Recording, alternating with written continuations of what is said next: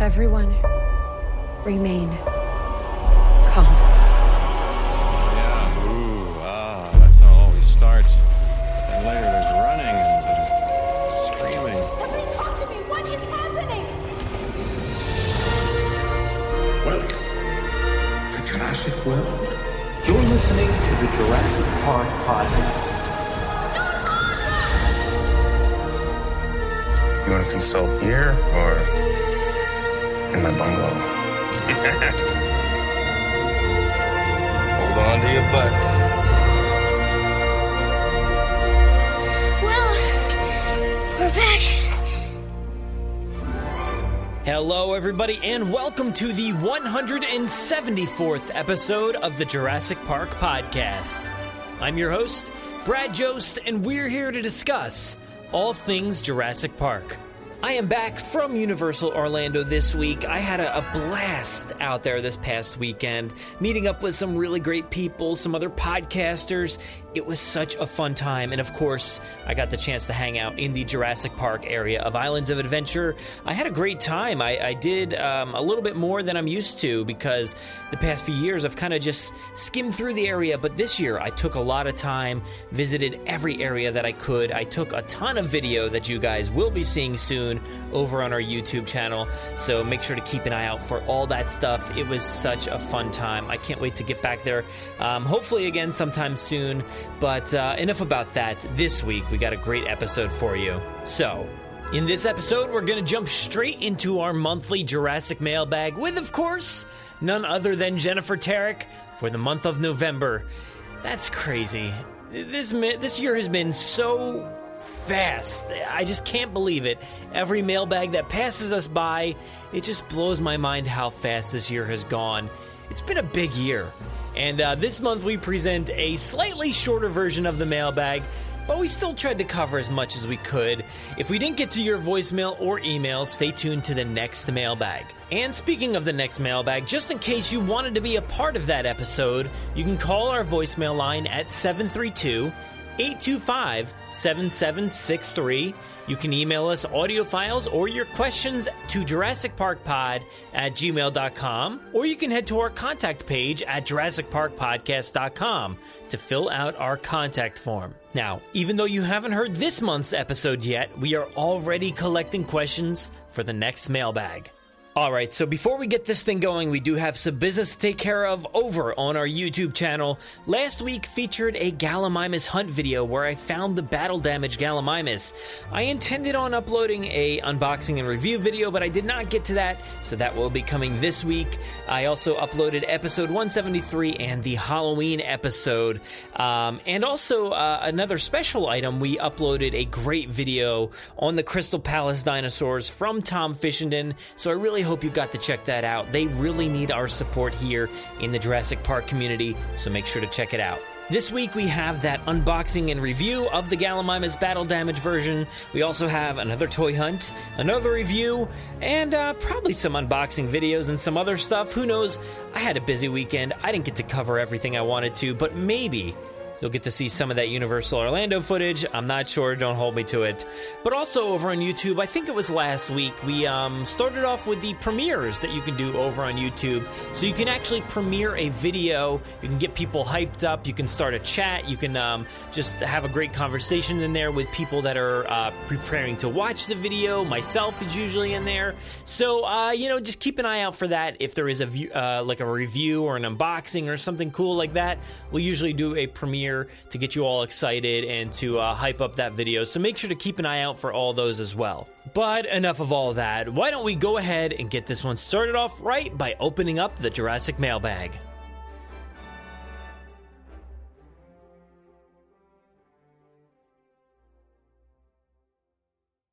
Jurassic mailbag. Mailbag. Mailbag.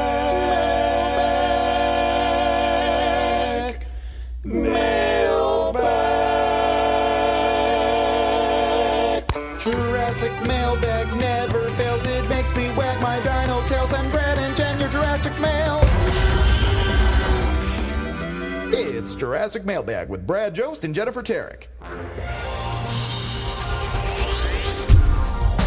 Welcome back to another installment of the Jurassic Mailbag. This time for November. I I don't know how it's November already, and, and, and this I, I'm gonna say this is the Jurassic Mailbag again because we've been trying to attempt to record this for a while now, and I think we've got it. I think we're on the right track. Jen, how's it going? Well, let's put it this way. When we started trying to attempt this, it wasn't Thanksgiving, and I already had like three turkey dinners now. Oh, I don't know what's going on. It's just if you can hear the frustration on our voices, that's yeah, it's it's real.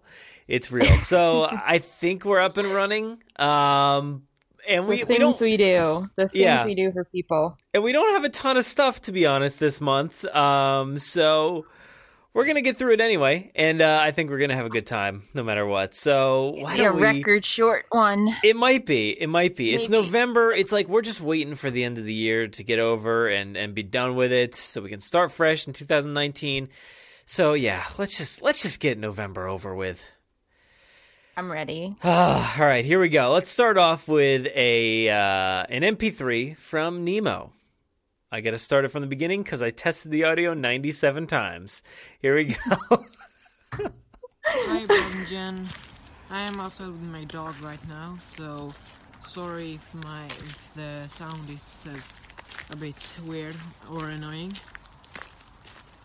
So, in the last mailbag, there was one person who said he had, she had autism, and that g- gave me the courage to tell you that I also have autism and uh, it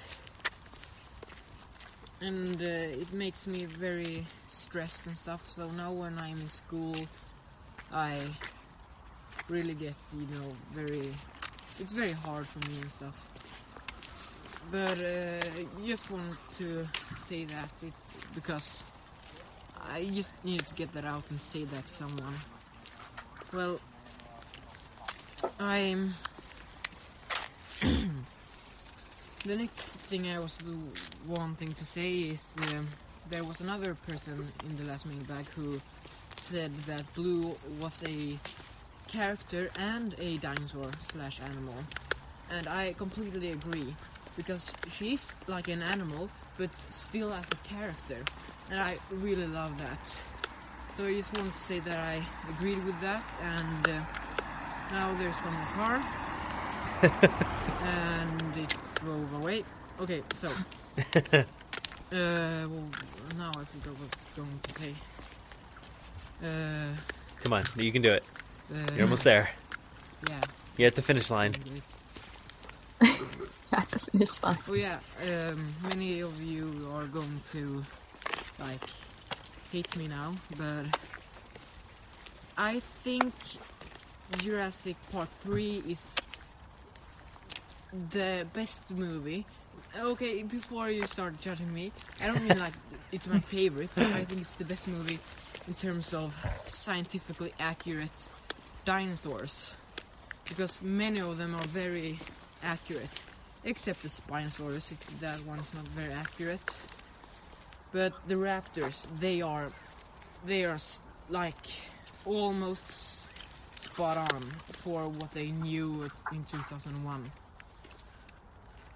Uh, yeah, and um, then the second um, best movie in terms of scientifically accurate is uh, Jurassic World because the raptors in in Jurassic World were trainable and they were colored, very colorful, and dinosaurs were pretty color- colorful.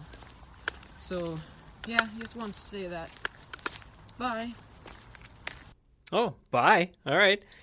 Take it easy, Nemo. Um, yeah, you know, thank you very much for sharing that with us. Um, I believe, if I have it correct, I think it was Nikki reached out last time about uh, autism. So uh, you know, that's that's great that you're you're you know letting everybody else know that it's all good. You know, and we're all here for you. And and the Jurassic fan community is an awesome place, and I think uh, we're full of a, a ton of great people. So thanks for sharing that with us. Um, but as far as uh, let's see, as far as your first question, it was or the first statement was kind of about um, Blue being a character. Jen, uh, uh, forgive me if I don't remember, but that's we talked about that with you, right? I'm never gonna forgive you for forgetting. Okay, no, it's I fine. forget. Um, yes, yes, we talked about that pretty in depth, and I remember we talked about your poll that you put up, and I think I went with option not on the poll, which was like uh, that I liked it in the first movie and I didn't in the second. I think was my choice. I don't know. I had a complicated choice. I had a really That's good right. answer, That's right.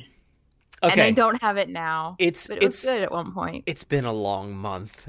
So I'm just sl- slowly remembering what you had said. Yeah. So yeah, you were kind of in, in the in the boat where you you agree, but you didn't really like the fact that that was the case, right? And um, yeah, I was on board with like it's definitely a character, and I like the fact. I, yeah, my ch- my opinions are different for the first and the second. Like I agreed kind of in the first and it was fine, but then the second I agreed too much and it wasn't fine. yeah. I think that's what I said. Yeah, and then uh, the the third point was, uh, you know, he brought up that um, Jurassic Park three is the best, um, and it's certainly, you know, in terms of uh, showing dinosaurs uh, in their natural state, how they are, and I agree with that. I think the raptors. Um, I've talked about this plenty, but like I think the raptors are the most natural in that movie.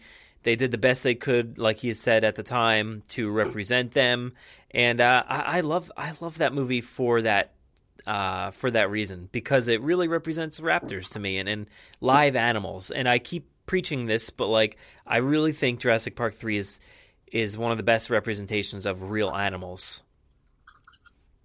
I mean, I thoroughly like that movie. I don't understand the hate at all. I never have. I didn't hate it. I still don't hate it, but I didn't really get the hate until I joined the community. Then everyone was like, if you like Jurassic 3, then you're dead to me. And I'm like, oh, I mm-hmm. enjoy it. I don't know. But yeah, I, I never got the hate. I enjoy that movie. I like it better than Lost World a tad. I like it. I, it's just one of the ones I grew up with. You know, you grew up with. Yeah, it, so of course. The one I Yeah. saw in theaters and stuff. So I don't hate it, and I don't really get the hate for it. So no shame, Nemo, for loving that Oh, or no. enjoying it.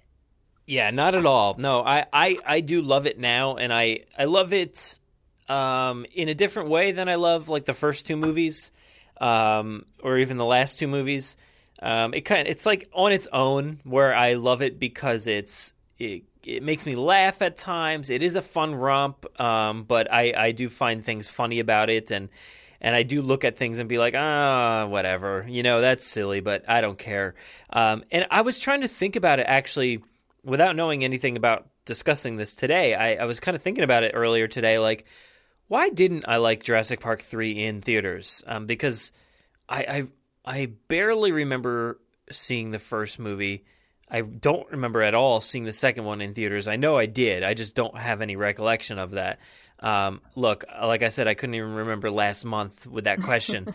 but um, I uh, I do remember Jurassic Park three being really disappointed. Um, I went to go see it with like a cousin who was like from out of town, and my family was there. My mom and dad. I remember. I, I guess my sister. Um, but I just remember being so disappointed in so many aspects. But I think it, it was partially like I went in almost disappointed already due to like the footage that I had seen um, on a late night show already. So I was kind of already disappointed with how it looked visually. Um, and for me, I really think it boils down to the directing is not as outstanding as the rest of the movies. And I think it is the least um, visually appetizing of the five movies. I think the other ones are beautiful. Even the last two, I, I really think that they're well shot, well directed. Um, whether you like these storylines or anything else, that's besides the point, I think. But I think you, I don't know, maybe people argue, but I think you can't really disagree that they're really well shot. And there's some really good stuff going on in there, camera wise, um, cinematography, the movements of the camera, stuff like that. Um, but Jurassic Park 3 for me is just like, it's a little bland. It's just like scene after scene. There's not really a lot of great cinematography in there. Some of the camera work is pretty poor. Um, so that's that's where it boiled down for me. And then the fact that the movie was a really quick, fast paced, and just ended. and had has no ending, no real ending. Uh, I think that's definitely why it disappointed me at first. Um, I've gotten over all that stuff now. I don't really care. Um, I have fun, and I probably watch that more than any of the others, to be honest, um, because it's fast, it's easy, Yeah. easy to digest. So I, I think that's what it boiled down to for me. But um, you know, after years of watching it, I'm, I'm picking out all these things, creating a little head canon that makes it a lot more fun for me, and certainly realizing that those animals are the most animalistic in all the movies. I think.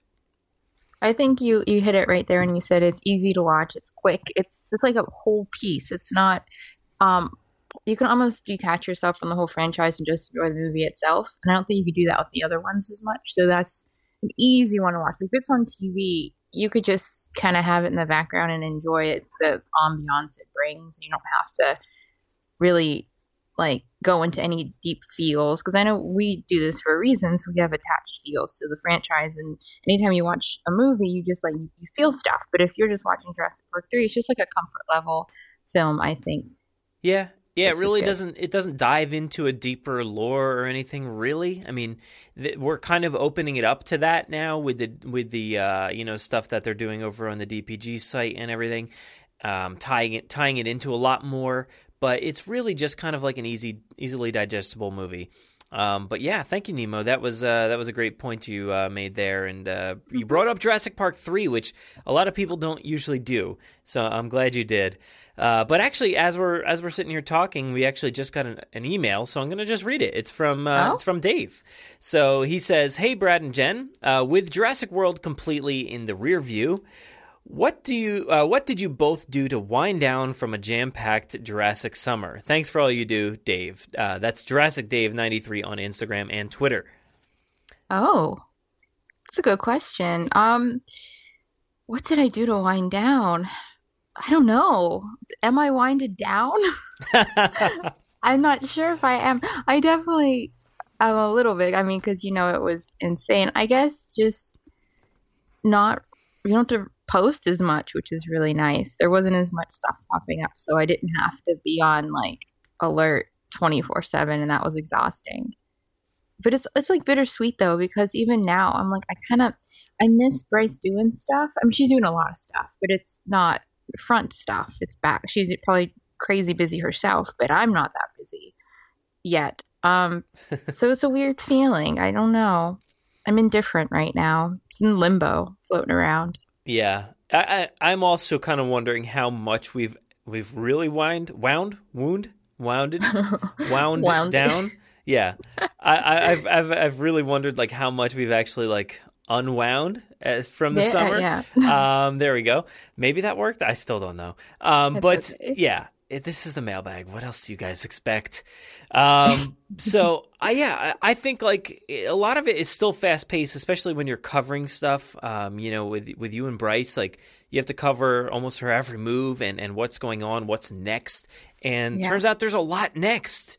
Um, actually, while we're on this topic, um, I, I know you're not a, a Star Wars person. Don't but, do it. I knew it. But but what what is that? What did what did that do to you when you had heard that she's directing um, an episode of The Mandalorian, uh, the new uh, Star Wars TV show that's going to be on the Disney streaming app?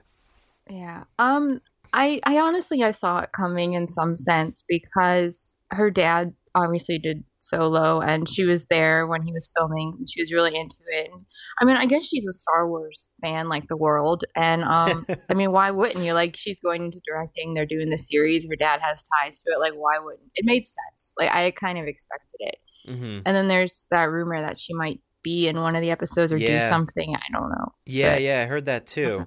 But you know, Star Wars is kind of like a family thing. Like it does get kind of passed down. Um, in a lot of cases, there are like several family members that have like like uh, George Lucas's daughter, um, Lawrence Lawrence Kasdan, uh, his son John uh, Jonathan. I think he wrote uh, Solo here, which I actually am watching currently.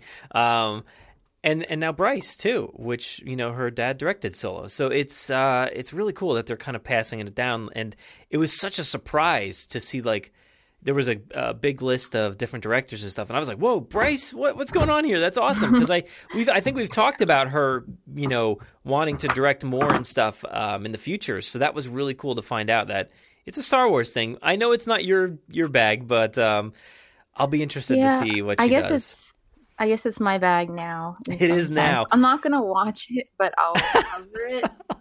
Well, the um, one she's in, I feel like you have to watch, right? Like you have Oh, to see what okay, she I'll skip around. I don't know. she's she's just a directing monster right now, and every Yeah. possible thing that comes in, into her path, she's directing it. So I Yeah. don't know. Well, who knows? Maybe it'll be something you enjoy because there is such like a diverse um, cast of directors, and we don't really know much about the cast as of yet. But um, uh, who knows what what that whole show is going to even be really? So I'm interested to find out. But um, yeah, I don't know how you wind down when stuff is continuing to happen, and and and so that was all really your case. In my case, it's like, well, yeah, the news cycle is certainly wound down, but um, we're still doing stuff here on the podcast and, and still doing videos and and uh, you know all kinds of stuff over on YouTube and um, episodes. I, I actually there wasn't an episode recently. I just kind of took a week off randomly. Um, because I couldn't get to it. So that's that's what happens. Is like sometimes it's you're so wound up that you like you just don't get a chance to do everything. That week I didn't get a chance to do that episode, but um I did get a chance to hang out with the family and do all that stuff. And then I was tired at the end of the night. I'm like, forget it. I'm I'm, I'm gonna unwind and just relax. Yeah, you know what? That's what that's kind of been me lately. I I usually feel guilty if I'm not doing something intensive. yeah, yeah. But um, yeah. But like right now I'm working on this magazine. Oh, why do I do this to myself? But um, so I create more problems for myself, I guess. So instead of unwinding and just like relaxing while she does stuff, I have to create more projects and make my life miserable. Yeah, There's you my version also of, of unwinding. you also don't want to like have much downtime. You know, you want to keep people coming back and keep revisiting the content, and so you want to create new stuff. You want to, you know, stay fresh and relevant. So you know, Exactly. there's not a and you know, of unwinding. it makes it even harder then if she's not doing stuff. Then I have to figure out my own stuff. Like, how do I keep this going? yeah, yeah. It's even And- harder And it- sometimes. it's weird because like summer, like just stopped. It just stopped happening. Like uh, like two weeks ago. And then all of a sudden it was like near winter, and I'm like, okay, it's freezing out now. I don't know how to change uh, from summer mentality. Jurassic, like all of a sudden, it just felt like, oh my god, Jurassic's gone, everything's gone, but we're still here. We're we're we're we're still trying to do everything.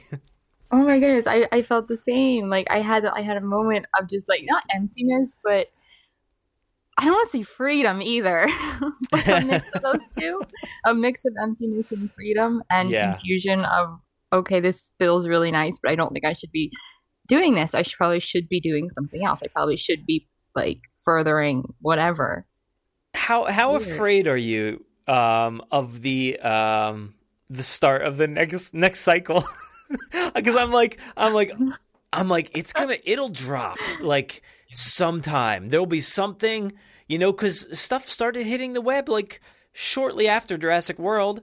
And, and then it never it never stopped. It never wound down for the three years in between the movies. Okay, you So- honestly just gave me so much anxiety. I'm sorry because I've been I feeling it. think I didn't think that it I mean I guess you're right it did happen pretty quickly and a lot quickly and um oh my goodness heart Hey. palpitations We're we're recording this maybe a week earlier than usual, so who knows? Maybe something even happened already. I don't know. I can't I can't oh my oh my goodness I yeah, You're I'm kind of nervous no. already. So uh, thanks, Dave. Uh, we're we're we're winding back up. We have no no relax time here. no All right, so let's uh let's move over to another voicemail here from Ender. Uh, let's take a listen. Oh, I gotta hit play. You know. Hey, Brad and Jen, it's Ender here again. Coming back with another voicemail that you don't have to read. Yes. I just spent a week at Universal Studios Orlando, and of course, my favorite section is the Jurassic Park section. I was wondering if either of you have ever been, or if you project that you ever will go, what has been, or what do you think will be your favorite ride slash attraction slash area of the park? Me personally, I love the river adventure. I did it four times. One thing I did notice though is that at the end of the river adventure ride, when the T-Rex is about to eat you. That T-Rex doesn't have any arms. It's just a neck and belly and the head. It's really hard to not notice once you do. Anyway, what's your favorite? Thanks, guys. Bye. Hey man, that's a perfect question. You know, because Jen, you were you were uh, recently down in Orlando. Did you happen to go to Universal that time or no? Um, this past time I didn't, but I am going there in December. December. My week in December, I'll okay. be going. So I am there. Actually, I was literally just there the week or the weekend right before this episode aired. So Mm. I I um I went to I, I can't tell you what happened because it didn't happen yet, but but it was great, guys. I had such a fun time. Jurassic Park the ride was great. I loved it. I've already been on it, so I, I can talk all about it. Um, but yeah, so I, I I will have been there as as of this recording, and then um, I'm going to be back in Orlando in, in December as well. Uh, we'll probably meet up at some point, but um, I'm not going to be going to Universal that time. I'm just sticking over uh, on on the Disney side of things. But yeah, I'm excited to get back there and to ride all that stuff again, or that stuff, uh, that one ride for Jurassic, um, because I can't get on the other one because I don't have a kid tall enough yet. I'm, I'm just like, just stick that You're ride close. out for a few more years. Like, let it stay there a little bit longer so I can uh, ride with Lincoln. That'll be nice one day. That's why you have children. That's I get that. That's Yeah. truly like why they exist. Um, but you you know it's so bad. Um, as soon as he said, "What's your favorite ride in Universal Studios?" I thought he meant like the park, like not the Jurassic section, the overall park, and that was horrible. Jurassic fan of me because Jurassic No. wasn't on, wasn't I- there for me. I I went that same direction as well because he's like. "What's your favorite ride in the place?" I guess because like there is only really one ride for adults there, um, so you can't really compare it against anything else. Um, so yeah, it, well, what's your favorite ride in general in Universal Oh. Studios, both parks? Revenge of the Mummy, any day of the week, Okay, yeah, always. yeah, that's, always. that is a pretty great Always. one. That is that is care. great. Yeah, Um. I'm gonna get. I don't know. I mean, Mummy is really great. I do really love that. Um, I I um, I know I'm gonna get a lot of hate for this, but I really like um, uh, Gringotts more than Oh, Forbidden okay. Journey. Forbidden Journey. You know. oh, me I- too. me too. Okay, good. You're the only other person I've ever met that says that. I know it's very few and far between. I never hear anybody say that either, but like I I find that one a little bit more fun, to be honest. Overall, I find it more like innovative and hard. Like when I couldn't like the Forbidden Journey is just Soarin', but kind of a little more fancy, and I feel like that's been kind of done. It's just Yeah. Soarin' on steroids. But Gringotts, the ride system, like I can respect that ride system. That looks so hard to engineer to make the cars turn that way and in sync with everything. I'm like that has to be a marvel. So good job to those people who've made that. Yeah, I love that, and everything from the queue to the well, the outside, Yeah. and then the queue itself. Um, it's it's really really cool. Um, and yeah, it's just so immersive. So that one for me, Jurassic Park the ride. I'm I've been many times on the record that like I don't necessarily love that ride. Um, unfortunately, um, Yeah. you know, it's certainly sad to see Jurassic Park the ride go out in in, in California, but uh, the River Adventure basically the same thing. Um, and I'm just, I just don't love it as much as I should hosting a Jurassic Park podcast. But um, I think there's a lot of downside to that ride. Um, you know, the animatronics could be better outside, but I get it. They're outside. Um, they're in the elements, in the water, and, and and exposed to the sun and all that. So they're never going to be as good as they could be. I think the ride definitely gets better once you hit the indoor section and go up. Um, but yeah, I mean the the T Rex, as far as I know, it, it has arms, right? He said it didn't have arms. I I thought it did. I'm pretty sure it has arms. I mean, I don't know. Maybe they were like refurbing it or something like that um, when you went on there, but I'm pretty sure it does have arms. Um, I, it's been a f- probably three years since I've been on that ride. Um, Um, I never pay attention. I think it. I I mean, I rode it last December. No, I was there in April. I think I was there in April. And I don't know. I don't pay attention. I just assume the arms are there. I guess. All right, so I'm going to look it up here. Um, I do see. Let's see how. how oh man, we got to find like a video that's like recent. Um, I see 2015. The arms are definitely there. Um, but but uh, let's see, 2016.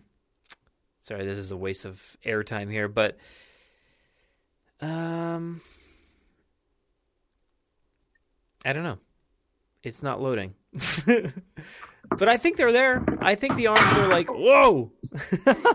Sorry, I dropped my phone. Oh no, that was like extra Really? loud. Is your phone okay? Because like that sounded hit, like like he it threw hit it a off lot a on its building. way down, which caused a chain reaction. Okay, so 2016, it it definitely has the arms as well, um, and it it's weird because like sometimes it's not in full motion and everything. It literally did barely even move in 2016. It looks like at least this one video. So you got to say like from time to time it does switch up and they they need to refurb things and it's not always working accurately. So I don't know what was going on. Maybe it was shrouded in mist. Um, but yeah, I don't know. It seems to have arms. But yeah. Um, but I do like I like the area overall. I think it's nice. It needs to be updated 100%. I, I'm kind of on board with the fact that they should probably just do Jurassic World over there, um, which I thought they, you know, they really should have probably done that park first, um, because well, it you know a they're full building land. that that third gate, and the rumor is that Jurassic World will be in that third gate. Yeah, I guess. Um, it's still a toss up at the moment because the third gate is supposed to have Jurassic World, and and it, that's what we've always kind of been assuming and, and heard. Um, and we have heard the you know Islands of Adventure will get um, you know shifted into Jurassic World as well. And now we're hearing about uh, different coasters. There was initially thoughts of a wooden coaster. Doesn't really seem to be the thing anymore. Um, and now they're talking about like kind of um, a much faster roller coaster, sort of actually like like what they're building in um, um, in Islands of Adventure right now in the old uh, Dueling Dragons area. They're actually building a f- another full Harry Potter coaster. Um, so I don't know if you've seen anything about that, but it looks like it's a really cool, intense coaster. But they might end up building similar to that uh, a very fast Jurassic ride, which will probably be the fastest ride in that park.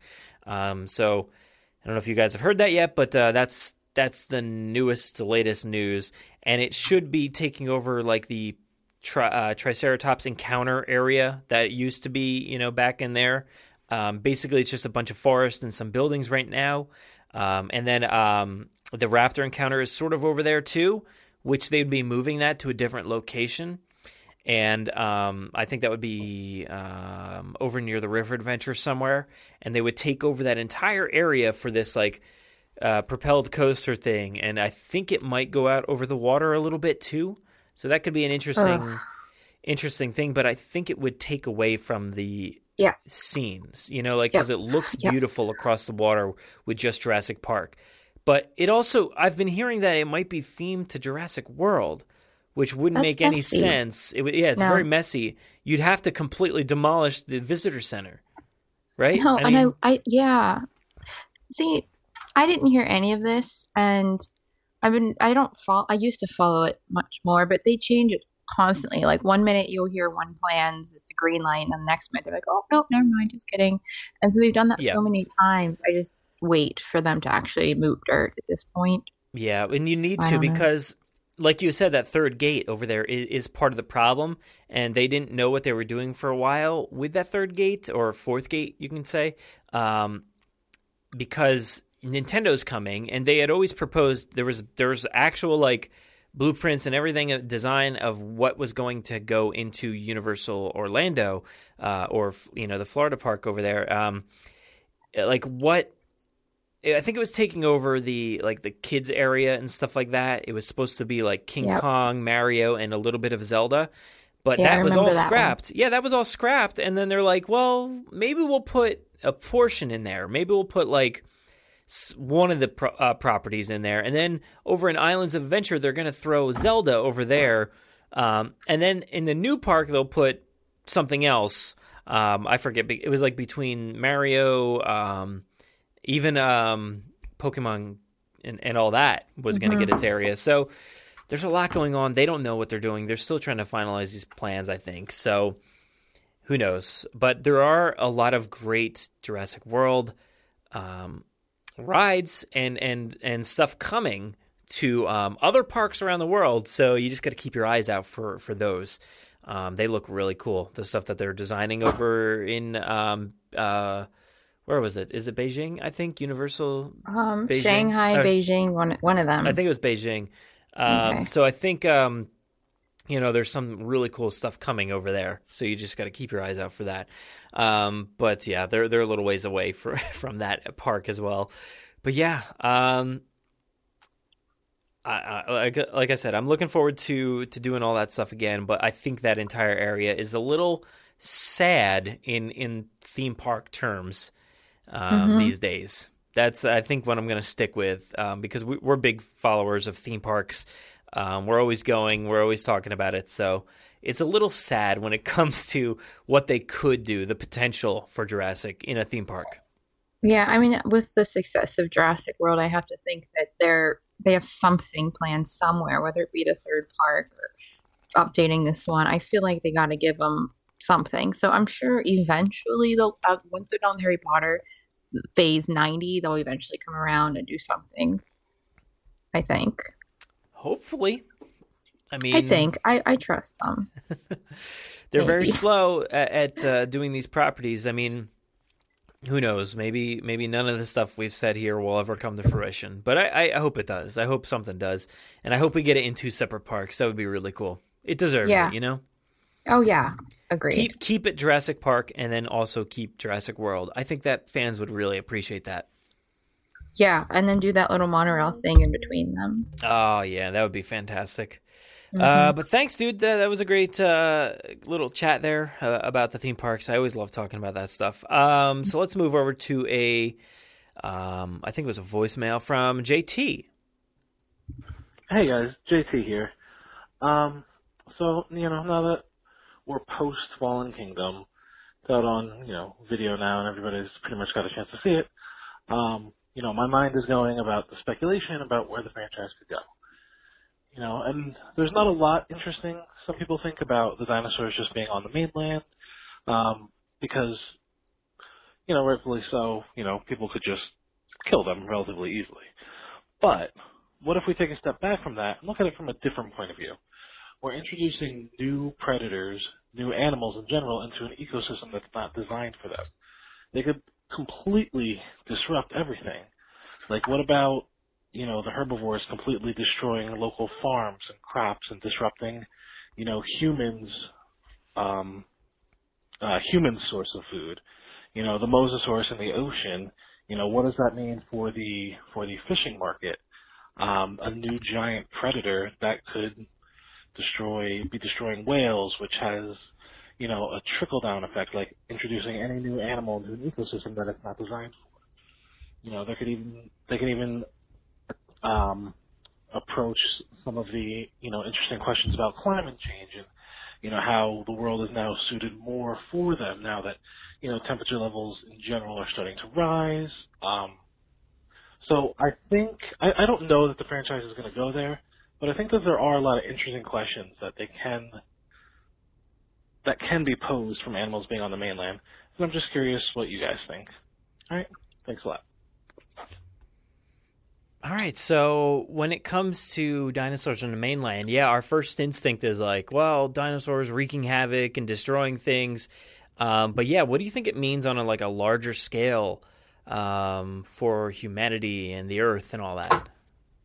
Um, well, I think I don't know if we actually talked about this before, but I'm sure we both thought of it before because that's probably the number one thing.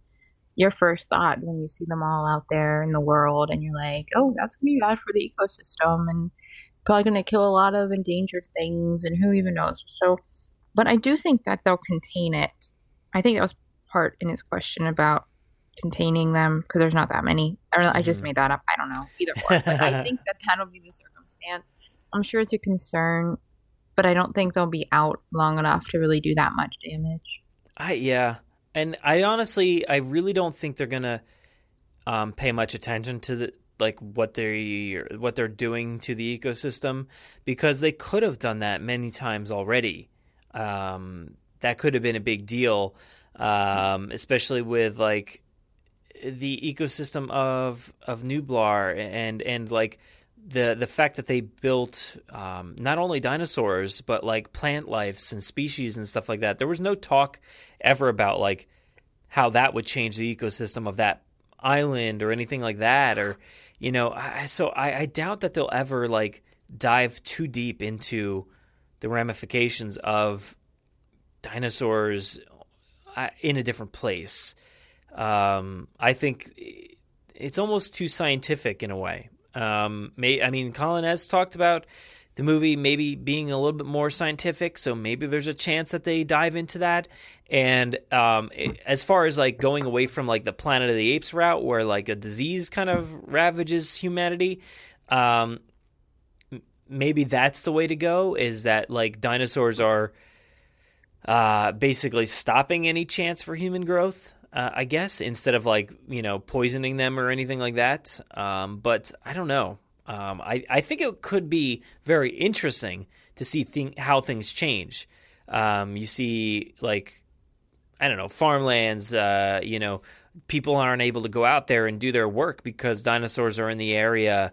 Um, or, like you said, the Mosasaurus um, is kind of just, you know, taking everything out of the sea and kind of making it like, you know, anything that you can't eat out of there. Um, so I'd be interested to find out like what would happen there, but I just I don't see them doing it because uh, things are a little bit more flashy nowadays, um, and I think that would take a lot of time to explain um, especially in a third movie where they're just they just want to get it done. There goes your phone again. Is that it okay? Was Smokey. That that was oh not no, me. that, was a cat. that was the cat.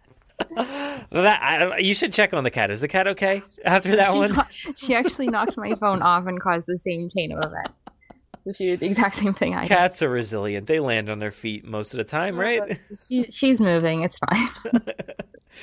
but yeah, I don't know. I, I like I said, I don't think they'll do it, but um, I am certainly interested because I think it's not really the dinosaurs that escaped; it's the dinosaurs that were shipped off, and and the ramifications of all that. I think that's going to be the bigger issue. So they might not even touch on that uh, ecosystem stuff at all because it really, I don't think it really matters because there was, you know, uh, maybe we'll say two to three dozen dinosaurs at most. I think, at least. Yeah, I think they'll get them before it has long term effects. Yeah, yeah. I don't really think it's going to matter too much.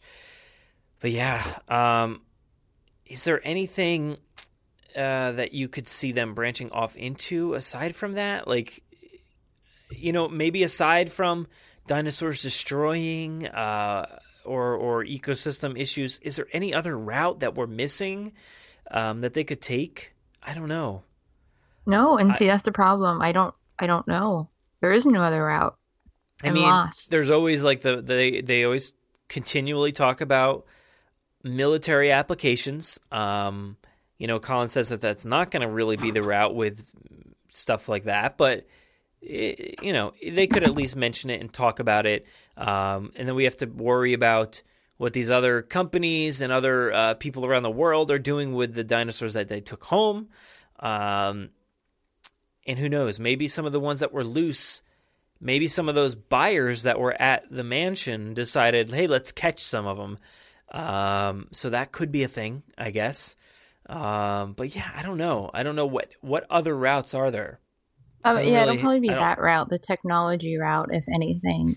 Yeah, yeah. I think it's more about just showcasing different species and seeing what all these other companies and, and countries are going to do with uh, with the, the knowledge, I guess. Because, like um, Dr. Wu said, you know, once they have that one Indoraptor, they could essentially just make more. Um, so that's the that's the real issue is that they're all going to make more. They're all going to like, uh, what do you call it? Um, um, I'm missing out on the word that I'm trying to think of, but uh, they're going to review that DNA that's in each of these dinosaurs that they took home, and uh, uh, man, I'm blanking on that word, and then just build their own essentially. So that's Well, yeah. You know, I I just wonder if the end of Fallen Kingdom was more like clickbait, like oh no, they're all out here. You have to see the next movie, and then it'll be like resolved by the time we come back. Oh it won't even, yeah, like- I think you're right. I think it will probably probably be resolved, and I hope that we you know we don't ever see that resolution really because it, it'll just be brutal. Like he said, they'll just JT's like they're just gonna shoot him or whatever. They'll just take him out. Um, Yeah. it's too easy, and um, you know it's not much of a struggle or anything, and they'll think you know we we we did it, we fixed the issue, and I wonder how much of the real world will know about the dinosaurs that were sold and where they went off to. Do you think that That's portion will get out? I like that kind of stuff. You know, I like that kind of stuff when that kind of comes out public and then public reacts and then they have to handle those responsibilities and then do they cover it up and I'm interested in that aspect of it actually. I'm really interested in that more so than any of the um, economic stuff or not economic, environmental, environmental stuff or um, even like the research getting out. I like to see how are people going to handle it and how is the companies going to handle the people who are trying to handle it. And then I'm sure there's a lot going to be under the table happening. And then, and then where does where does Claire fall? I don't know. Yeah, I don't know. I again, I don't know. I think we. I remember having like a lot of discussion about where does she fall, like in Fallen Yeah. Kingdom. Like what what is her role there? Um, and she had a big role. Um, so you know, luckily smarter people are thinking about this stuff. I guess. I, I'm sitting here wondering about like uh, all these these like facilities around the world that maybe will have dinosaurs and the DNA, and I'm kind of piecing together parts of like the old uh, Sayles script and because there was a portion where the, they're infiltrating like a, a compound with dinosaur. Uh, I forget how many, if it was one dinosaur or several dinosaurs, I forget. Um, but I could see that happening, you know, at this point, even though Blue and Owen aren't like a tag team at this point. But I could imagine something like that happening. Um, you know, them taking out facilities one by one. But then what happens? And and like you said, where does Claire fit into that?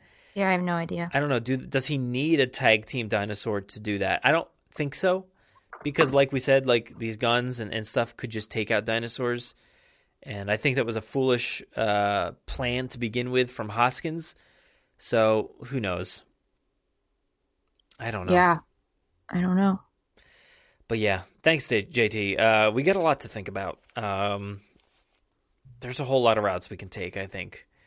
So I, I'm interested though. I, I just don't know. I, I I'm and we're waiting for that news to drop because it'll probably drop, and we'll be like, oh, that's where they're going with it.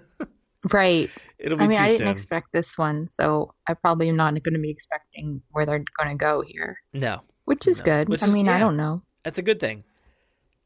Yeah, I don't know. But uh, let's move over to a voicemail here from Victoria. Um, so yeah, let's take a listen. Hey, Brad. Hey, Jen. This is Victoria.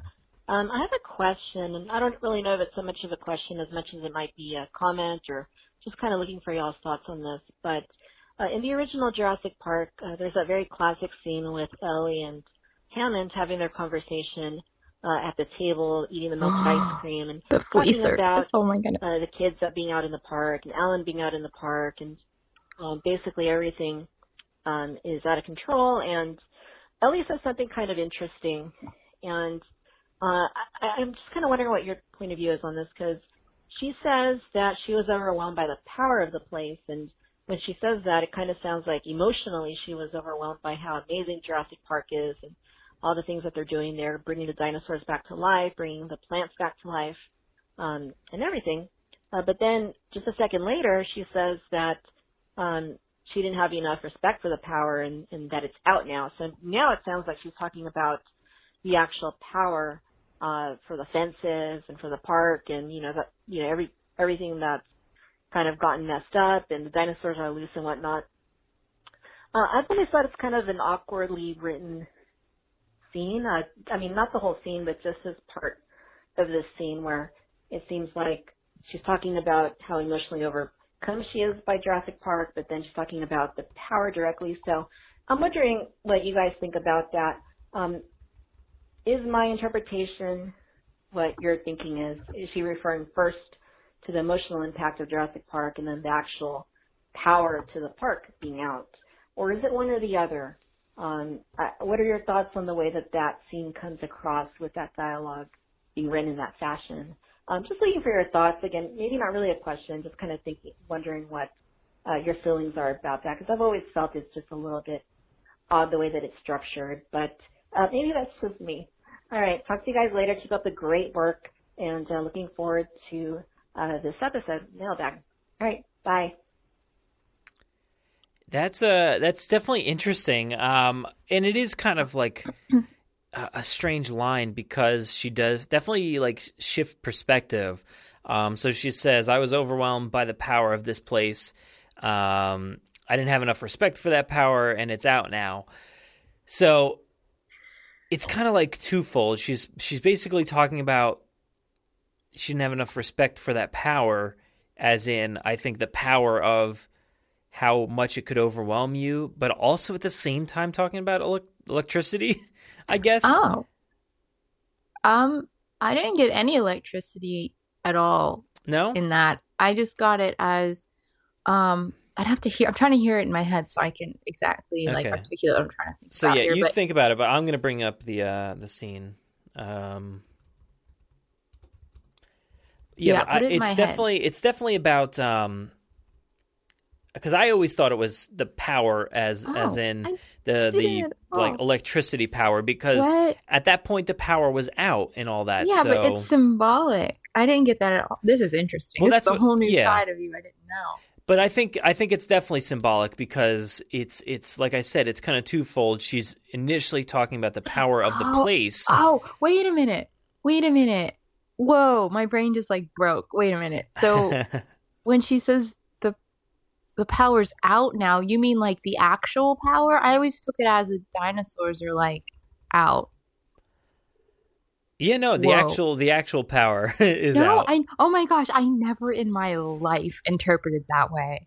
I took it as the power, like the symbolic power of the dinosaurs, the, the what it is, the the um mag- Huh. the magnitude of the whole situation, the whole park itself, like Yeah. that is out, like it's free and it's running a rampage.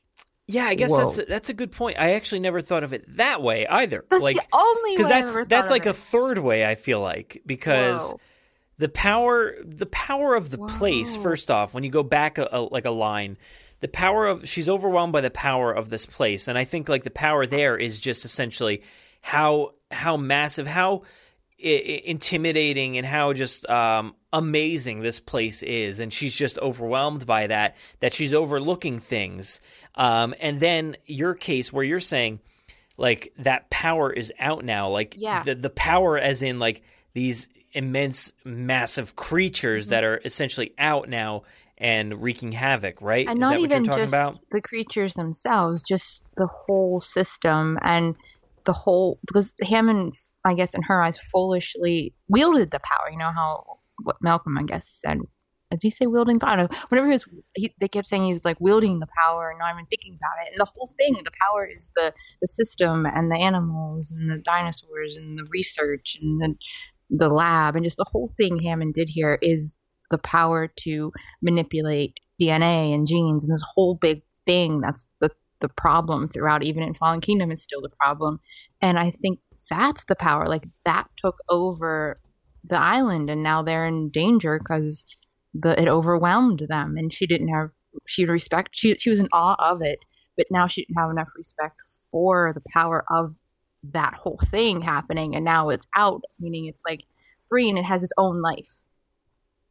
Yeah, and I think that yeah, that definitely kind of plays into um I think like what's going on now, especially with like Fallen Kingdom is is like that power is out now. Like and I think that other people have that power now. So that's an Yeah, interesting way to put it put it as well. Um, Mhm. because the power of what is possible with these creatures too, not necessarily their own strength, but the power of of of just having that availability to your to you at all at, a, at you know at any point in in time. I guess you could just do whatever you wanted with that, and just that's power. You know, like you can do whatever you want essentially. exactly Um, I'm trying, still trying to find that that line. It's not uh, pulling up very easily here. Um, that's weird. Usually you can like find a scene like real quick and easy, but that one is just not popping up popping up for some reason. Um, but you all know what the scene is. Come on, like it's pretty obvious. But I, I think you stumbled like I I didn't even think of that about that. I'm not sure if Victoria thought of it that way either or not. Wow. Um, but that's that's really cool. Like I I've Wow. always just assumed power as in literally the power mixed with a like kind of transitioning from the power of the place how it's so uh, just incredible and massive and, and just awe-inspiring and all that that it was so it was so intimidating to her that she just overlooked all the issues that were in place you know because before she saw the brachiosaurus she's kind of wondering i think it was before right with the plants and then even after i guess in the Mhm. in the lunchroom area they're kind of talking about that as well but I guess she's distracted, you know, throughout the rest of the movie too. That she's not even considering that stuff. But um, yeah, it's it's weird. Um, I didn't think your way at all. So that's that's cool. Thank you for opening my eyes on that. That blows my mind. That's the only thing I've ever, ever, ever, ever considered. Is I had that moment a minute ago on the podcast when my brain finally saw it the other way. Like you mean the actual lights and power? Wow, Yeah, wow, my I- mind is blown. that's- I, I've never thought of it that way. that's that's what I think. I mean, it's just it's it's obvious. It's the obvious choice. I think in terms of that. Like, yeah, the power's out, and that's it. And and she didn't have like because I. I don't know. I But kind of so more like deep and meaningful if it's all metaphorical and like symbolic and that's how I've Yeah. always I mean that's my scene, so maybe I just go away into it, but that's how I've Uh-huh. always thought. Yeah, I, she she's like I was overwhelmed by the power of this place, so that's what I'd said. It's the the immensity of it all, Mhm. and then I didn't have enough respect for that power, and it's out now. That as soon as she starts talking about the respect, I initially transitioned from, uh, you know, the, the place to the actual electricity of the place, and I'm just thinking, the power is out. She didn't have enough respect for the fact that all of this worked, all of this actually existed, and it, it was fine, and she had nothing to worry about. Everything would be fine at the end of the day. She didn't respect that power, keeping everything in control, and then it's out, and it Yeah. doesn't work. It's it's free. It's No. it's out. It's it is But it's it- like hand in hand that works hand in hand because when the power is out uh, electricity wise you're releasing see the power of the island I really Uh, do. It's yeah. it is saying the same thing kind of. sort of well it kind of it's hand in hand so once you Kind of. release the electricity once that's down the power is let free so that like you interpreting your way Mhm. so it's kind of Yeah. you can do it you can do like all three at once i think Wow, that is so crazy. That is so crazy. Yeah, Yeah. I've always been um because I I took it as she kind of fell for Hammond's dream a little bit. That's kind of what I always took it as. Like she kind of believed him and fell into his optimism, which is when she was saying she was overwhelmed by the power, the magnificence of it, and then that magnificence is out now. Like it's out, it's free, it's it has a life of its own because she didn't respect it um as that sense of a life of its own kind of thing. She was in awe of it. She kind of fell for it a little bit, and then she um now that's out, and she didn't respect it enough because you can't respect electricity. I mean, in a way, you can like you can you can respect the fact that all of this works. Like we're relying on you know Skype and uh, And it is computers. failing us. it's not it's not always working. We're relying on all these things, these these things that are in control of us. You know, alarm systems, our cars, um, you know, cell phones, everything. We're we're relying on that stuff, and we kind of take it for granted because, uh, granted, because like it, it's just like it all works always, and we never have to think about why.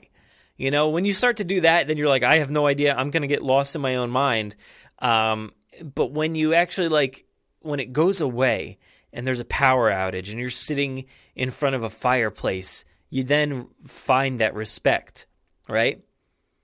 That's This the way I've always kind uh, of seen it. Is you know. find that This is- respect at that moment when you're like, I'm freezing and I'm just sitting here by fire. I can't talk to my friends. I can't talk to my family on a phone. I maybe have a radio that works, but I respect it now. I, I get it. I get why people, you know, maybe people in other countries, like how privileged we are um, to live in a place where we ho- ho- honestly don't have to think about that stuff going out usually. Um, Hmm. And that's like, that's I think that's the interpretation that I've always had is she finally gets it and she respects that power a little bit more now when she initially didn't. Wow. Nope. This is like the um that what is it? The blue or gold dress or like the blue Oh, or white yeah. dress? Like which which one do you see? Because it's so hard to train my brain to see it your way. I'm Oh, really man. trying to and it's really hard to Really? think of it that long way And, around. and yeah. it's so funny to think that you can't So get that because that's the only thing I've ever thought of. kind of get it. Yeah, because the other one's the only way I've ever thought. That's so bizarre. I like that. That I is like it. Insane. Okay, I did find the audio, and let's let's hear it here. I can see that now. I gotta skip through. Next time, Oh, the correct. next time creation is an act of sheer. you can hear this, right? Yes. Next time so good. Still a flea circus.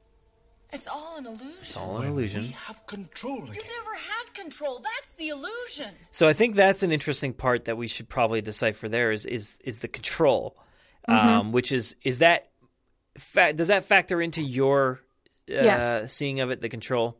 Yes, the control of the giant machine that is his dream of Jurassic Park. So what is that control to you? Because to me, that control is exactly what I was saying. Is like the power, the Okay. the institution of like No. everything working correctly in that uh, park. Um, my my definition of that would be trying to control, um, like genes, creating a dinosaur, creating an animal, and then expecting that you have control over that animal or that being and any the, the technology, the research, er, the whole thing that he's creating, like playing God kind of thing. You basically play God and then expect that you can control what you've created, like the Frankenstein thing. You know, the Yeah, guy who created yeah. Frankenstein expects you can control him and he can't. That is what I Yeah, yeah. I think I think that's yeah, that's definitely a, probably the right way, um, because they never had control of the uh, situation there, especially with all the, the the female dinosaurs and everything reproducing. They never had control of that, and they Yeah. they were so cocky about the whole thing, especially Doctor Wu just being like, uh, you know, like we know what's going on. Trust me, it's fine. but it wasn't. Uh, Exactly. And that was the control there. So let's keep going. I was here. overwhelmed by the power of this place. But I made a mistake too. I didn't have enough respect for that power, and it's out now. See, the power of the place. I didn't have enough respect thing. for the power of that place. Um, I have enough respect for that power, and it's out now. It's the illusion.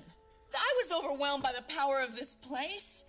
yeah, she was overwhelmed by the power of this place. Mhm. Um, like I, I I feel like, is there any other way to interpret that other than just being impressed by it and just the sheer like i- intensity of going to a park with dinosaurs? Um, and also what he did, like what he created, the technology he made, and to yeah. create. Yeah, you can kind of Yeah. lump a lot of that stuff into Yeah, that. yeah. That she's just really impressed as to what's going on, and it's super Yes. powerful in her head. Um, And then But I made a mistake too. I didn't have. she made a mistake too, um, by not having enough respect. have enough respect for that power, and it's out now. See, yeah, see, I can't see it any other way. I can't than- see it any other way That's so funny. That is so funny. I can't. I can't unhear the fact that she just like didn't have enough respect for the power of control um, over the park, I guess. And control. I think control kind of twofold. Like I initially said. The one way, but I think kind of you can lump a lot of that stuff together. The control of the power, the control of the dinosaurs, stuff like that. Like the the the power that they were um, wielding, I guess, um, like you had said, right? But then I don't know. Yeah, maybe we're maybe we're interpreting it like almost the same way, but just hairline differences. Yeah, it's. I'm definitely not as literal, I guess, but I mean, she initially she's talking about the power, and then she of the bigness of everything, and then she t- says it again that the power's out. So it's like the lunatics taking over the asylum kind of thing. That's yeah, what I feel like. Yeah, yeah. I guess. I, I yeah. I'm trying to I- see like I can't what does it unhear mean? it. I Like, can't hear it yeah. any other way. Because like, how does that like her saying that power is out now? Mhm. Um, I don't It know. is. I, I, I, it is. It's certainly out, but Yeah. to what does that matter? Aside from uh, saving their friends and family, it matters a lot because it shows that you can't control what he thought he can control, and it's already in place. It's already created. Other people know about this technology, and she probably is thinking that he's not the only one doing this. Like he had a lot of people working for him. A lot of people know about this. It's already done. Like you can't put it back in the box, as Mill Yeah, says. Like it's yeah. already done, and that's I think what she's talking about, putting it back. In, like he opened Pandora's box, and that's out. Well, and that's you can't great. put I- it back in the box. I, I like that. I like that interpretation a lot. I think that's the perfect way to look at it. It's all I've That's ever good. known. That's that's awesome. so weird. It's all I've ever known. Um, but thanks, Victoria. That was awesome. Uh, that, you know, different perspective on things is, is always good. Um, it's maybe it's not literal. Um, it's figurative, figurative, and, and means a lot more than what I expected. Even. Um, yeah. So why don't we move on to actually our final um, voicemail here or MP3. This is from Carter. Now this is this is one that I've been saving. Um, so it might be a little dated in terms of uh, like where we are in time right now. Um, I think this was maybe right after he saw the movie, but I think it'll still it'll still it all still applies. So it's a little long, but I'm gonna we're gonna talk through it. So we're gonna go pause, listen, and do all that stuff. Let's uh, let's take a listen. Hey, Brad and Jen, this is Carter from The Lost World. Whoa. I'm finally getting caught up on some of the episodes. I'm one of those that kind of had to stay away from everything online because I was afraid everything would get spoiled. And um, some, I think, the most important parts did get spoiled, for me at least. Um, one of the main things that just made me get away from um, online and all that was the opening scene. I guess um, a lot of people saw the opening scene early on and, and people were commenting about it and just the thought that I already knew what was to happen as soon as the movie started kind of just it made me just want to get away. So I did think the opening scene was awesome. I think it's it's the best you know out of the whole series. Um, it was just awesome. The rain coming back the everything you know it being at night that that whole atmosphere just brought it back from that original Jurassic Park, um, the the T Rex breakout scene. So I thought that was awesome, you know, and I just really, I will, I really wish I didn't know that that was gonna happen, but it was still awesome. Um, one thing, you know, Um, I'm going to pause it there. Now, y- you you knew right going in what it was. Did you did you see it even? I forget. No, you didn't What? see it, right? That opening scene. No, no, Okay, I did good. not. Because I know they were previewing that scene all over the place. I just Oh. forget where where we all were Mhm. in that time period. Because I'm unwound, Crying, man. basically. I am unwound now. Now that the summer's over. I know, Um, right? We're so chill. We're just like, what? What scene? What? What dinosaur? man. Um, but no, I knew exactly what happened, even though I didn't see it. Did you, you knew about it, right? Um, I think I knew. I, I didn't want to know anything, but I fell in the boat of knowing everything. Unfortunately, I tried Yeah. to hide from it, so I think I knew by mistake.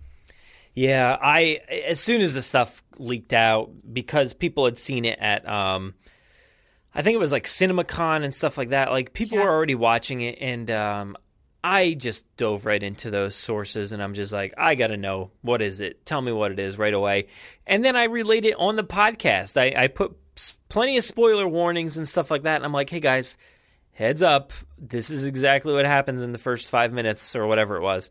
Um so yeah, it was awesome, and, and I'm always tough on spoilers, you know, because I don't watch trailers and I don't want to know spoilers for a lot of movies. But at the same time, it it, it honest honestly does not affect you all that much.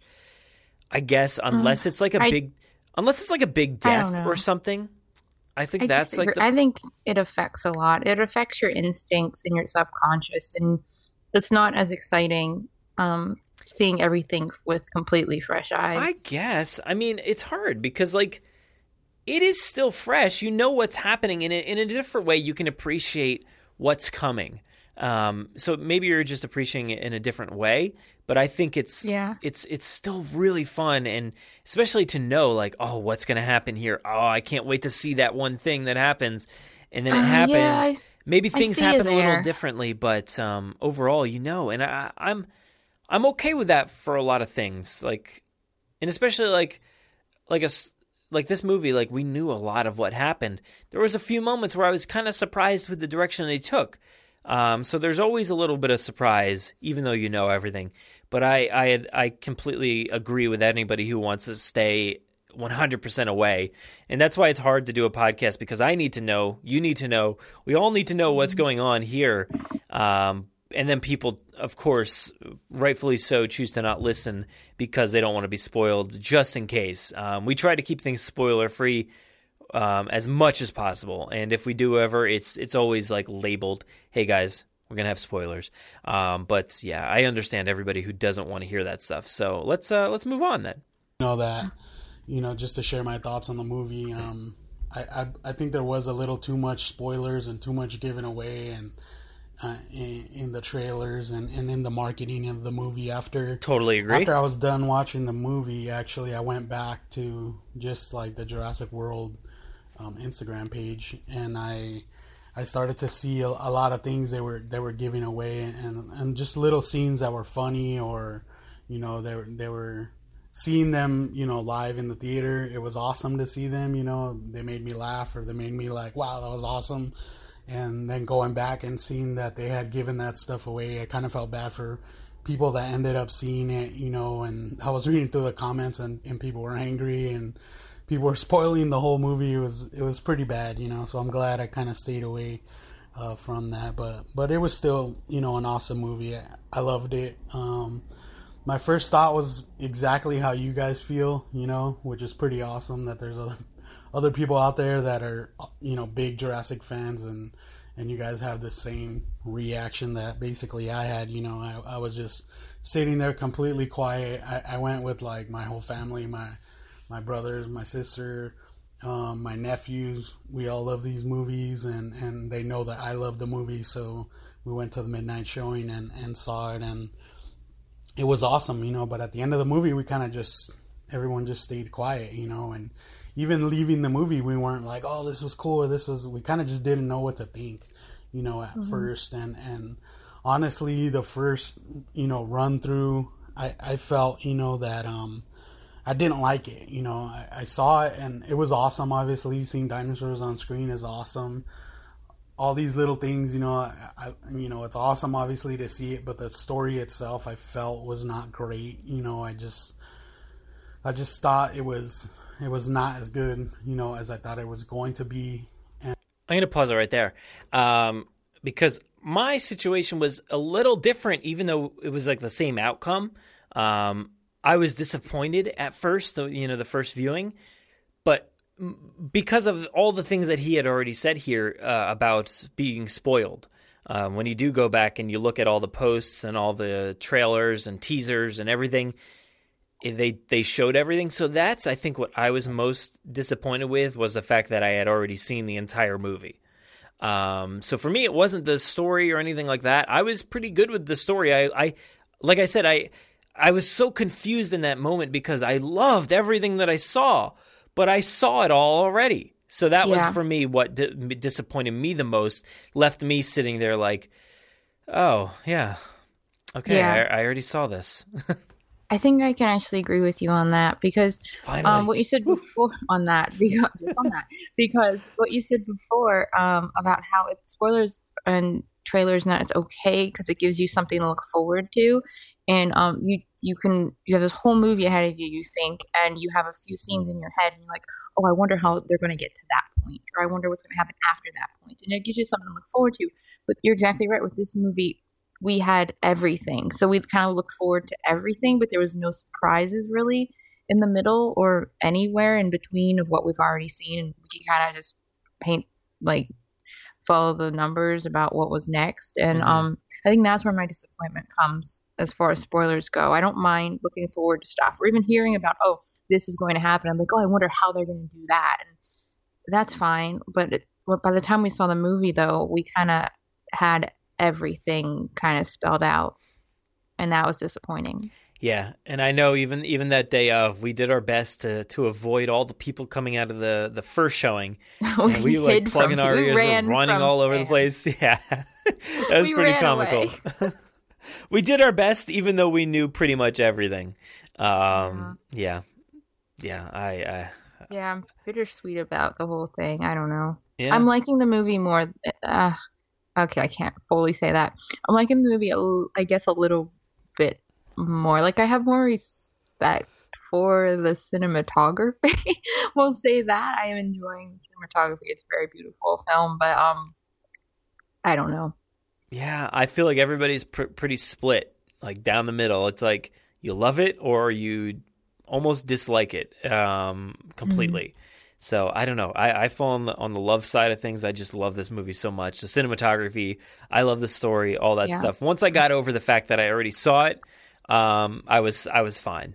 So yeah, let's uh, let's see what else he has to say. and um, but I went back and watched it again, and, and I kind of just started to process it a little bit more, and I think I didn't like it because it was so fast paced, and I- and I didn't have time to process, you know, what was going on. But Yeah. after I was able to, you know, process those things, and and one of the major things is I, I feel, you know, that they didn't. Um, um, well, going back to it being fast paced, um, in one portion, as far as the story goes, I, I didn't like that because I wasn't able to process the story, like I said. But in another part, I thought it was good for you know a lot of people that aren't hardcore Jurassic fans like we are. Um, they were able to just stay you know glued to the screen, and and it kind of felt more like Jurassic Park three for me, where it's like one scene after the next after the next, and, and kind of like that, and and so it helps you to That's so funny because literally that's how I described Jurassic Park 3 earlier in this episode. I said That's it's. Jurassic Park 3 just like scene after scene after scene. wow. Perfect. stay interested and to stay glued to it. Um, I did feel, I you know, online obviously there's a lot of haters, a lot of critics out there that, that hate the movie or whatever, um, which kind of bugs me because I thought it was awesome. But um, in the theater, I mean, it seemed like everyone was having fun. People were laughing, people were clapping multiple times throughout the movie. I heard you guys talking about that, and that's exactly what happened when I watched it. Yeah. Um, I did feel the T Rex, you know, stepping in and eating someone, and or you know that that pose um, was a little excessive. I mean, I wouldn't mind seeing it a thousand times in a movie, but I know casuals will be like, "Oh my god, they're doing this again," and that's kind of what you know was making me hesitate a little bit on there. But um, I still thought it was awesome, you know, and uh, and I enjoyed the movie. Um, another thing was that you know just some things just weren't explained in the movie itself. Um, I know that it was explained, I guess, in the DPG website about Site B, or I don't know exactly what website, but there was somewhere some viral campaign, I guess, You got it. Um, where you could figure out what was going on. Also with the volcano timeline, you know how that went about. You know, people that don't aren't interested in, you know, obviously all the viral campaign. They're thinking, okay, there was a, a you know a working park in one movie. The next movie, the whole place is going to explode. You know, how does that work? You know, and um, the reason I didn't know about Site B and all that was because I was trying to stay away from the spoilers. I was trying to go into this movie as blind as possible so that I would enjoy it. And I'm I'm glad I did to a certain degree, but it also I guess let me down because I didn't know that what had happened with Site B. It wasn't until after I started Googling and, and figuring it out and, and piecing it together. And a lot of people from the community had those questions too, and, and people were figuring it out. So I, I found out rather quickly, and, and I'm okay with it. You know, I just wish they would have explained it in those opening scenes or, or you know, or even in Jurassic World. I think there were certain things that could have been explained about, you know, the events from Jurassic Park 3 to, to, um, to what happened in, in Jurassic World or whatnot. And, and but I think some questions from Jurassic World were answered. I'm gonna before he gets on to that.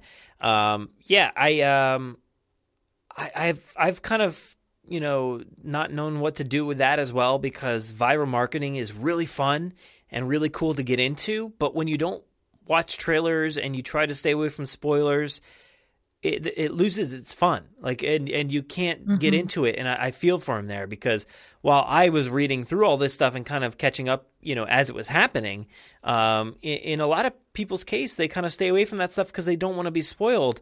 Um, and I've I've seen a lot of viral marketing stuff that actually contains stuff from the movies. So I'm like, I don't even want to see like any kind of footage from the movie, so I'm like really trying to stay away from that. So I don't watch it. Um, I don't want to read what's going on, and and I think it's almost a detriment because I'd like to be involved. I, I kind of want to be involved, so I'm still trying to process where that fine line is. Um, I guess Yeah. you know. I, I kind of feel like this movie was victim to modern times. Like it's trying to, because we still have, as a society, I don't think we've figured out social media in general. And so movies and film and TV and just promotion in general hasn't figured it out either. And so I, I think Jurassic just timely fell in the cracks with this because we don't know how to handle it either. Because I know that was a, a lot of complaints I heard from just general people, not not in the fandom or anything, who were just confused as well, exactly the same way. Yeah. And then I was like, oh, well, it was on the viral marketing, and they're like, so it wasn't in the movie at all. I'm like, no, no, no one sees the viral marketing really, except a small percent. And I'm like, that's very true. And so, um, I get what they were trying to do, and I, I get it. It's 2018. It's kind of what you do, but I don't think anyone really has it all figured out yet. So that's why it didn't work. Yeah, in, in the world of social media, we're few and far between that are the ones who are actually fully immersed in in a lot of these details. Most people aren't, unfortunately. Yeah, uh, Mm-mm. and and as good of work that they did with the DPG stuff, Masrani site, and and anything else, the the evolution of Claire, um, anything that you want to tie in, those things aren't being consumed by a lot of average viewers. Um, people who who are really making up a, a big bulk of the money that these movies are bringing in, they're not consuming this stuff.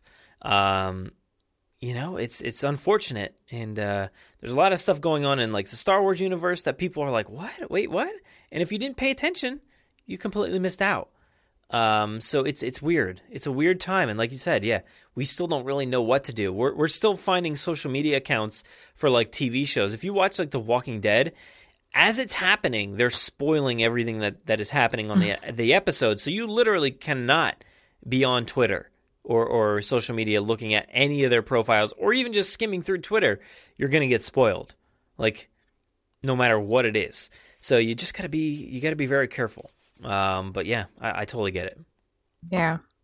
in this movie, as far as like you know, people were super hating on you know Chris being able to tame the raptors or whatever. Well, not Chris Pratt, but Owen, and um, him taming the raptors. But we saw a lot of background footage of things, and and and um, from when the raptors obviously were were, were very young and, and all that. So So I good. think that I love those development was scenes. You know, it kind of explained there, you know, how that relationship came to be. And people are still, you know, some people at work were saying, oh, this is dumb. How's he going to train a raptor? The raptor was, you know, in the wild for three years and he still remembers him. And, and I didn't really look at it that way. I kind of looked at it like, you know, um, they do have some type of bond, but it's not like the greatest bond on earth, you know? I, I'm gonna butt in real quick and just say I literally just watched a mo- uh, video online where a dog was missing for three years, and when it saw it, its owner found it on the street, just curled up on the sidewalk, Hmm. and the dog went nuts and just they they were loving each other so much. Aw. It was so beautiful to watch. And it, it's exactly what happened in this movie. like, so, you know, people who say that Blue is not real, she is, because animals do that same thing. So, um, I literally watched it with my own eyes o- o- on a screen, online on Twitter. So, spoilers. But um, yeah, I don't know. j- Dive back in here. she was a little timid when when he first saw her and stuff like that and even at the end you know she didn't trust him and, and, and just took off you know so i think it did answer some questions from the first one but um hopefully the next one will answer some questions that we have about this one. Um, another kind of thing that I didn't like um, was just the char- character development. I think in the previous films um, i heard you guys talking about that ian uh, that Malcolm didn't really have, you know, any kind of growth in the previous movies, but I think he did. You know, he was kind of a a joking guy, um, not really caring about things in, in Jurassic Park one.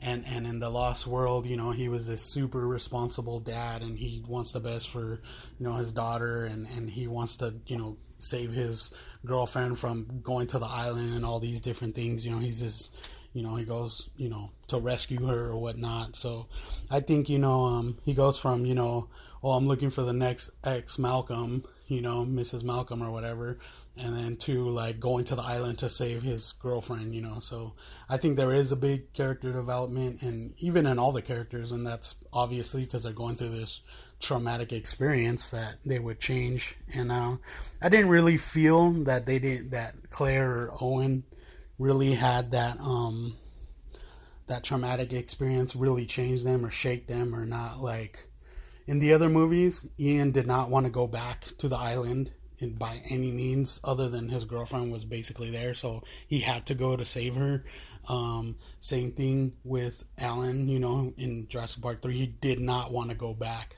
but um yeah uh, so uh, but butting in here um I think to to clarify maybe our, our point there or my point, um, Malcolm doesn't change within the movies. I don't think. Um, you know, he doesn't really change from the beginning to end of Jurassic Park. He's basically like the know-it-all the entire time, and he's he was right the whole time. So there wasn't a lot of shift there. And then even in the Lost World, um, there's not a lot of shift from the beginning to the end. He's still a paranoid guy. Um, maybe he kind of, you know, toughens up and takes care of things a little bit better towards the end. I don't know. But from movie to movie, there's a big dramatic shift, which I think you can say sort of about Fallen Kingdom from Jurassic World with Claire. There is Yeah. definitely a shift. We don't understand it, but it's there. But in terms of the the the look on their face, their their mental state, nothing seems to have changed. You know, Malcolm was certainly rocked by what had happened. He does not want to go back. He's this changed person. Um, but Claire didn't didn't really, s- and Owen it's, as well. They don't really see changed. They just seem like there's almost a different person or a different um, Yeah. personality, but like they are the same. It's hard to say, I guess. I get you. Yeah. I get you. And I think that was a problem. That was a problem for me because they're not changed people. They're just changed characters, like completely. And we didn't see that change. We didn't get to see any of it. And that's why Jurassic World was good because, I mean, Claire, we, we had to watch it. We watched the whole thing Yeah. happen. And, um, yeah. And, I mean, we've talked about that in nauseum, but, uh, I don't think she changes. uh, yeah, I don't think. Um, yeah, I mean, she she changed. Eh, okay, I use that term lightly in my opinion. I don't think she changes completely as much as she did in between the films, but it's really interesting to watch her progression in the first one, and then at least in the second one, there was to show me some kind of progression from where we are at the start of the movie and at the end, and she didn't budge in that entire movie. Yeah. Yeah, she changed in between, but as, as Fallen Kingdom goes, no, nothing whatsoever. And Yeah. that was I think we mentioned it last week was my big notice problem was that in Jurassic World they caused their own problems and they were the cause of their own circumstances that they had to deal with. In this movie they were just um, things were happening to them from other people causing those problems. So and then you don't get any characterization, you don't get any growth, you just get running away and stuff. Yeah. I'll give Mhm. them almost the benefit of the doubt because they had worked on an island with dinosaurs for many years, so maybe they would be less afraid to return. Um, Um, especially, I guess Owen with his military background and stuff, and and it seems like Claire is a bit distant from the dinosaurs at first, but maybe she wasn't as much as we assumed. Um, so I think I can give them the benefit of doubt as as they're returning to the island that they would be more accepting than Malcolm was. Yeah. Um, but um, there was definitely no change in in like the mental state. Like there was no fear going back to that island. No, I think if anybody in the entire franchise would go back, it would be them. I mean, Yeah. I don't know if Claire went. I think- Yeah, Claire went back with the dinosaurs, but in my head, I mean, she knows the island. She's been there for so long, and um, it's it's a familiar place in a way. So I don't think you should be scared. I mean, you, yeah, you're gonna be scared because you don't know like what to expect and what's out and what's happening. Yeah. The power is out, you know. But um, that's a whole nother, yeah. But um, so yeah, but I don't think um she'd go obviously you should go back and I, I don't think that was a stretch and he'd go back as well because he's just like that kind of person so out of anyone in the franchise that makes sense Yeah. All right, let's move on here. That uh, that's a good good response. you know he was basically conned into going back or whatnot. And and this one, they're like so willing to go back and save them. They just need a means to get there, you know. So I think that kind of got lost and um but I did I did like your guys' reviews of it. You know, it was pretty cool. Uh, even uh, Brad, how you commented that you know Claire and and, and Sarah Harding kind of had a parallel there towards the end of the movie of, the, of using the gun and stuff. And I didn't really notice that at first, but once you once you showed me that, I kind of was like, wow, that was you know kind of how the Lost World. Um, Oh, yeah. was there was that ending where she, she Showing you the way. and, and had the gun and stuff and kind of not saved the day, but you know was just a part of uh, of the ending there and, and, and a part of the the closing out of that. But overall, I, I love the movie. Um, I know this is pretty long, but uh, I just recorded it anyway because I didn't want to get cut off by the voicemail. Oh Um, man. Anyways, yeah, I could talk about this for People getting forever, around and I still have a few other things.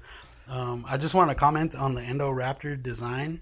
I don't know if you guys caught this or it's just me, but I felt like it was a cross between the '98 like Godzilla, the you know the the little baby Godzillas at the end of the movie, um, you know, mixed with the Men in Black cockroach at the end of the first Men in Black movie. I don't know. I just kind of had that, you know, the the design of the creature kind of looked that way to me. Um, I wasn't a big fan of it. Uh, e- even the the toy, I'm not that big of a fan of it. You know, it's it's pretty cool, I guess, but it's not it's not a T Rex or or, uh, or the Raptors that that we know and that we love. You know, so. But it's still pretty cool. My two questions are: Um, yeah, I, I, I love that uh, those baby like Godzillas. Um, do you remember them from I think in 1998? Um, I don't think so. they were like in the basement or something of like Madison Square Garden, and uh, they basically look like dinosaurs, like small raptor size things, maybe a little bit bigger. Um, but yeah, they, they I could see what he means there. It definitely kind of has that styling to it. Uh, maybe the Indoraptor's a little bit lankier and stuff, but uh, maybe that's how it crosses over with the thing from Men in Black. But yeah, it's funny. you know, um, the first one is what did you guys think of the CG? That was one of the things that kind of there's some parts that Loved were it. awesome. They looked, you know, they looked great. Um, the Mhm. the volcano stampede type scene that was just awesome. I mean, when you said that, you know, all the old books, all the old dinosaur books have volcanoes explode in the background, like it just brought like so many feelings back of just being a kid and looking at dinosaur books or trying to draw dinosaurs and you always draw a volcano exploding in the background and I don't know, it doesn't make any sense, but Mhm, now thinking about that, it's like, man, that was so awesome and I I just I want to go see the movie again just just to kind of relive that scene knowing that in in the back of my mind and um so yeah, I thought that scene was awesome. The the the scene where they fell into the water that was great. I, Yep. Yes. The second time I watched it, I tried to hold my breath until they came out of the Oh, no. to see if it was really realistic, and I couldn't do it obviously. He didn't make it out of the theater. Nope. but um, it's a movie, of course. Um, So good. But yeah, it was awesome. You know, it had me on the edge of my seat, so I Yeah. thought that was awesome. But there was some scenes of the CG that I didn't like.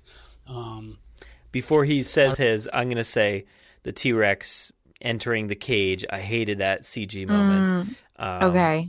But yeah, I, I can't think like, of a lot I like, though. I like the scene. I guess I didn't pay attention to the CG in that moment, but I like yeah, that I scene. don't. I don't like it. I think Doesn't it doesn't look it great. Um, I can't get over the CG in that moment to even appreciate the scene. Oh man.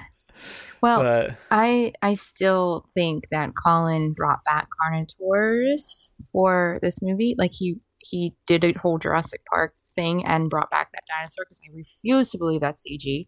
That's ridiculous. That Carnotaurus. I know, right? So good. It's ridiculous. It's Yeah, ridiculous. I don't know. Anybody, I, I say it all the time, but anybody that says Jurassic Park is better, you're just crazy. Like it doesn't make any sense. Like maybe they blended stuff really well and it looks good, but the stuff that they're doing in these movies is out of control. Good. Yeah, the stuff they're able to do, like they couldn't do it all in daylight like that, and it, it's just the Carnotaurus. Yeah. Oh my gosh. That thing is Like, incredible. oh my gosh. So ridiculous. let's see what he disliked because um, I, I'm blanking. Aside from that uh, T Rex entering the cage, Um, hold on. Oh, before he says it, let me Okay, think. yeah, yeah. Um, what didn't what didn't I like? What uh, I I know that there's oh, something. the snarling of Blue. I didn't really Oh, love that, but I also yeah. I, I The also didn't love stuff. I didn't love Owen's face at that mo- moment either. He looked kind of like weirdly CG too. Um, oh, that actually no, no. I'm sorry. That I'm I'm confusing the trailer now because the trailer told us one thing. That moment where he says Right, like, it's a lie. "Hey, buddy," you know, like from Mhm. it's with Stiggy. That moment, I think he looks really weird. Um, but yeah, and then Blue at that moment where they cut to her like snarling and stuff like that. Um, but otherwise, I think Blue looks fantastic throughout the rest of the movie. It was just that like weird like close up of her face. yeah, I, I'm sure there's stuff that I was like, oh, that didn't go well, but um, okay, yeah, let's hear his. Yeah, let's hear it. his. I remember early on when Ooh, the trailers early. were coming out, there's a scene where Blue is Ah. coming out of the cage in the lab. Wow. And There was it just is. like a pause where she like, you know, Wow. she looks over and, and, and she's, you know, I forgot exactly what happens, but she comes out of the cage after um they Yeah. let her out and Not good looking. it kind of pauses on her face and i just remember Wow. seeing that image online and people were just tearing it apart saying that this looks horrible and that you know but people were saying hey this is early on they're gonna fix it by the time it comes out in the movie and when i saw it again in the theater i was you know really looking forward to seeing an improvement there and i, I just didn't really see an improvement you know and there was a couple of scenes that just looked really bad to me um, but then there were some other scenes that looked awesome you know but um I don't know. It feels like they kind of rushed it towards the end, maybe they, where they started, you know, taking their time doing the, the, the animation of the dinosaurs, but then towards the end they just kind of gave up. Huh. But um, yeah, I just wanted your guys' thoughts on how. I'll say like it looks phenomenal on like Blu-ray and I'm sure 4K too. Like I initially thought maybe that like crowded room sequence in, in like the gas chamber area. Um, I initially maybe didn't think that looked great, but when you watch it on on your TV at home, I think it looks really awesome. Oh, you know what's Um, ridiculous as well as as the contours is that close up on the Stiggy when Owen does his thinking what I'm thinking line, and then it gets real close on the Stiggy's face. Oh my Yeah. goodness, it's ridiculous. It's so yeah, But- it's intense. I think um the ones I didn't like were when they were in the cages, like the um the Ankylosaurus and maybe the um Baryonyx, even like in maybe the Baryonyx wasn't fantastic all the time. Um or Allosaurus, when they have the Allosaurus in the cage. I don't know, those didn't do it for me as much as the others. Okay. Because when you look at when you really look at the Carnotaurus and look at any of them in the cages, it's like, mm, more money Yeah. was spent on the Carnotaurus. Makes sense. I think it's because they're very shiny animals at times. You know, they, they don't necessarily look like they like lived in Um, in a way. They looked they look like they're made of plasma a little bit. Like it's like they're always moving. Like you kind of see the atoms just always moving on them. huh. Yeah. Yeah. I wish is like they just threw some dirt. Like throw some dirt on a CG model, please. Yeah, they're they were too clean. Yeah. So that's maybe why I think they look a little weird in cages, even. Um, but yeah, who knows? Let's see what else he has. How you guys felt about that, and then also That's how we feel. I know you guys probably don't want to talk about where the movies are going to go from here, but I think it's kind of cool to just think about, you know, what could possibly happen from here out. Hey, man, we don't know. on it and you know completely, you know, put all this stock into what we think is going to happen because obviously it probably won't.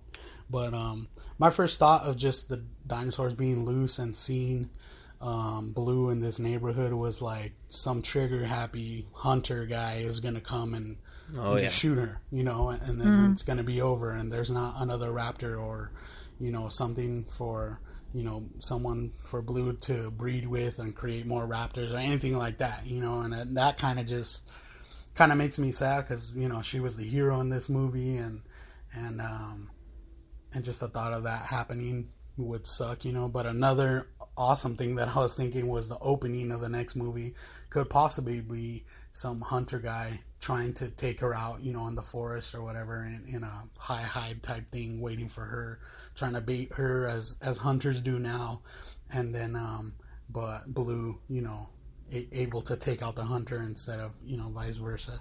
So I just want to see what you guys think where the where the series is going to go from here.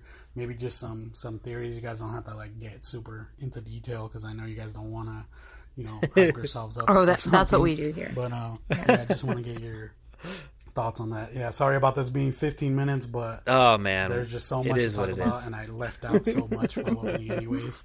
But yeah, just want to get your opinions on that. Hey, thanks a lot for the podcast. It's awesome. Like I said, I'm getting caught up, and uh, yeah, I'm hoping to hear more from you guys in the future. Thanks. Thanks, dude. You know, uh, the, his his voicemail came in before I was like, "Hey, everybody, come on, what are you doing? Let's cut them down." Um, so it's a, it's all right. It's all right. I've been trying to get to some of the longer ones that I have, um, and you know, even if they are longer, we'll get to them, but uh, they take a little bit longer to process on our end. But yeah, Mhm. um, I, I like that idea of blue, like the opening of the movie, like a hunter kind of focusing in on blue, and then somehow blue gets the jump. Um, I would think it would be a really cool reveal if like they kind of like redid that, like the attack comes not from the front but from the sides, and like Yeah. there's like a reveal of like other raptors, and you're like, wait, what? What's going on? Like that would be really cool.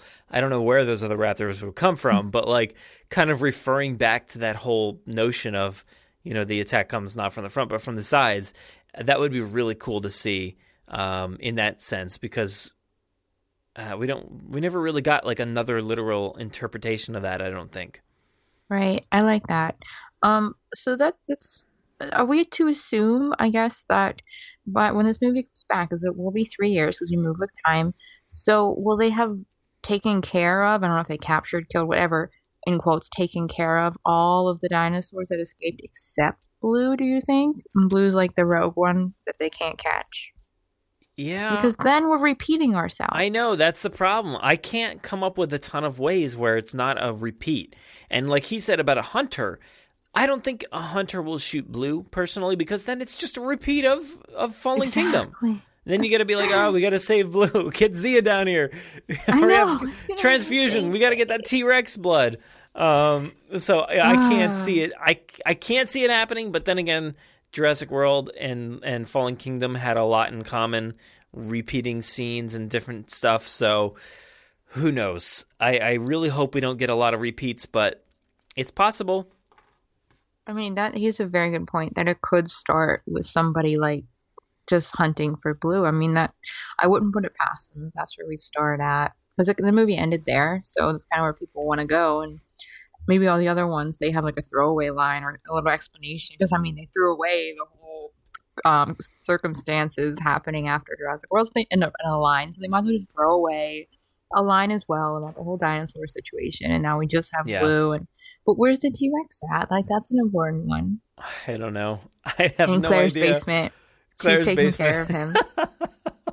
can I? Can that please be a thing? Yeah. She's just sitting there petting that. it. She's like, me and you bonded in a trailer on a boat one day. You might not know. I was there riding on top of you for a little while. I mean, it was awkward. They bonded in the first movie too. So Yeah. Oh, that's true. Yeah. And, she, And I she's like- I remember I you. like to You're the think- girl I chased.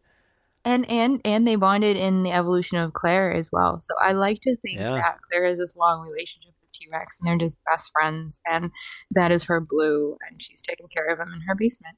And I'm going with that until somebody changes my mind.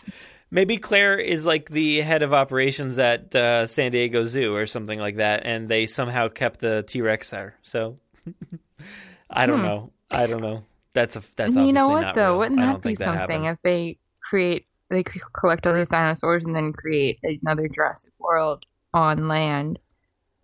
Well, Because they successfully did it on an island for a long time. It was just the hybrid that ruined it. So these dinosaurs theoretically have been like yeah. had trainers and they they've been in the park before. These are park dinosaurs. So I mean they probably wouldn't do it, but wouldn't that be interesting if they just took these ones that escaped and created an actual working fine park Well, on land? a lot of people have been wondering um, whatever happened to the San Diego park. You know, like when Masrani bought the company, did they dismantle that park? Was it destroyed after the San Diego incident? Did they? Did the government decide we need to get rid of this park so this doesn't ever happen again? Oh or, is, my or is it goodness. Okay, still sitting there bad. vacant? Is it still sitting this is there? what this is what's happening right now. Remember my hopes, my hopes and dreams for I'm Kingdom, and they were dashed. Well, now we're starting all over again. My hopes and dreams are building, and now, oh my goodness, can you imagine, um, like Claire being in charge of this other park and like trying to do this? Her, I guess DPG still because I don't know, I don't know, but like just trying to get rid of all the underground dinosaur stuff, but also like doing this park for whatever reason. I don't know.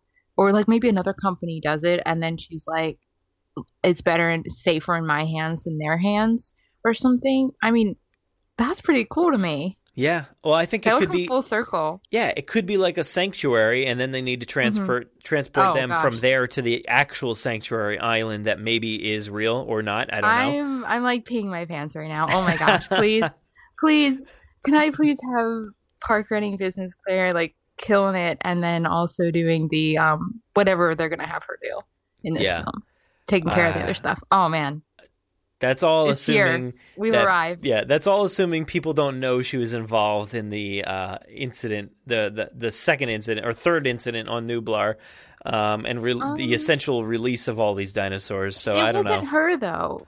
She didn't. Ah, she was just yeah. there. She didn't really do it. but She didn't even push the button. Do they care? Does anybody care? Um, I don't know.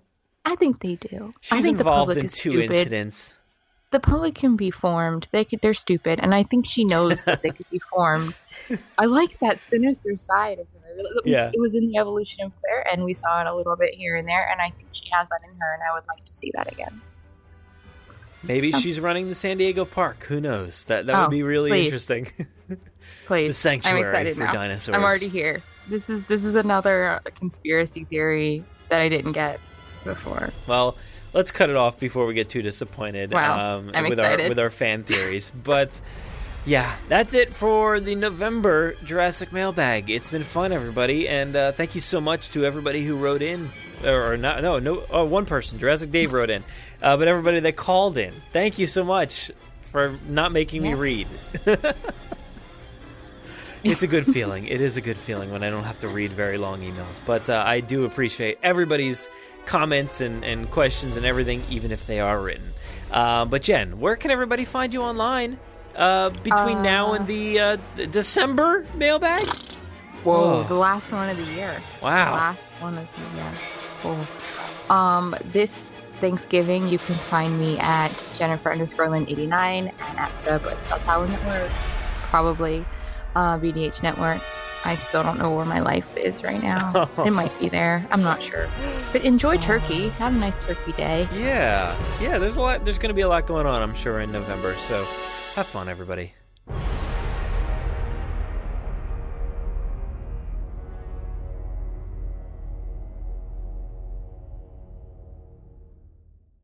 Are you hearing this? Make sure to visit JurassicParkPodcast.com to find all of our past episodes, brand new news articles, information on how to contact us, and much more. It's a great source for everything related to the podcast and, of course, Jurassic Park and Jurassic World. Head to JurassicParkPodcast.com and help us build a great community. Anybody hear that?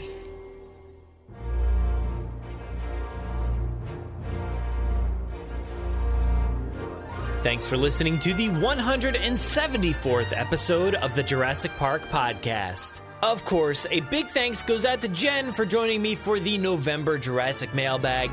I think it was probably a little less off the rails than usual, but you know, hey, sometimes that's a good thing, right? I think we'll see you back in December with another year ending Jurassic mailbag, and I'm sure it will be off the wall. Don't forget to start calling in for the next Jurassic mailbag. Call our voicemail line at 732 825 7763. Send us a voice memo to our email, JurassicParkPod at gmail.com, and message us via our contact form on JurassicParkPodcast.com. If you want to interact with us, we do most of our work over on Twitter at Jurassic Park Pod. We're also on Facebook at facebook.com slash Jurassic Park Podcast, and our Instagram handle is at Jurassic Park Podcast. You can listen to us via Apple Podcasts, Spotify, Google Podcasts, YouTube, our website, or wherever else podcasts are found. So make sure to subscribe to automatically get new episodes every week. If you haven't already, please give us a five star review on Apple Podcasts. It will seriously help out our rankings and make it easier for Jurassic fans like you to find us. Don't forget to check out JurassicParkPodcast.com to find everything you heard here today. If you want to get a hold of us, you can email us with any news stories, MP3s, comments, or if you want to debut a segment of your own, send them to JurassicParkPod at gmail.com. Or you could submit questions directly on our website contact form. If you'd like to record something for the show, send it in to us and we'll feature it in an upcoming episode. If you don't have any way to record, you can give our voicemail line a call and leave us a message. That number is 732 825 7763. Thanks for listening and enjoy. No, I'm, I'm simply saying that life uh, finds a way.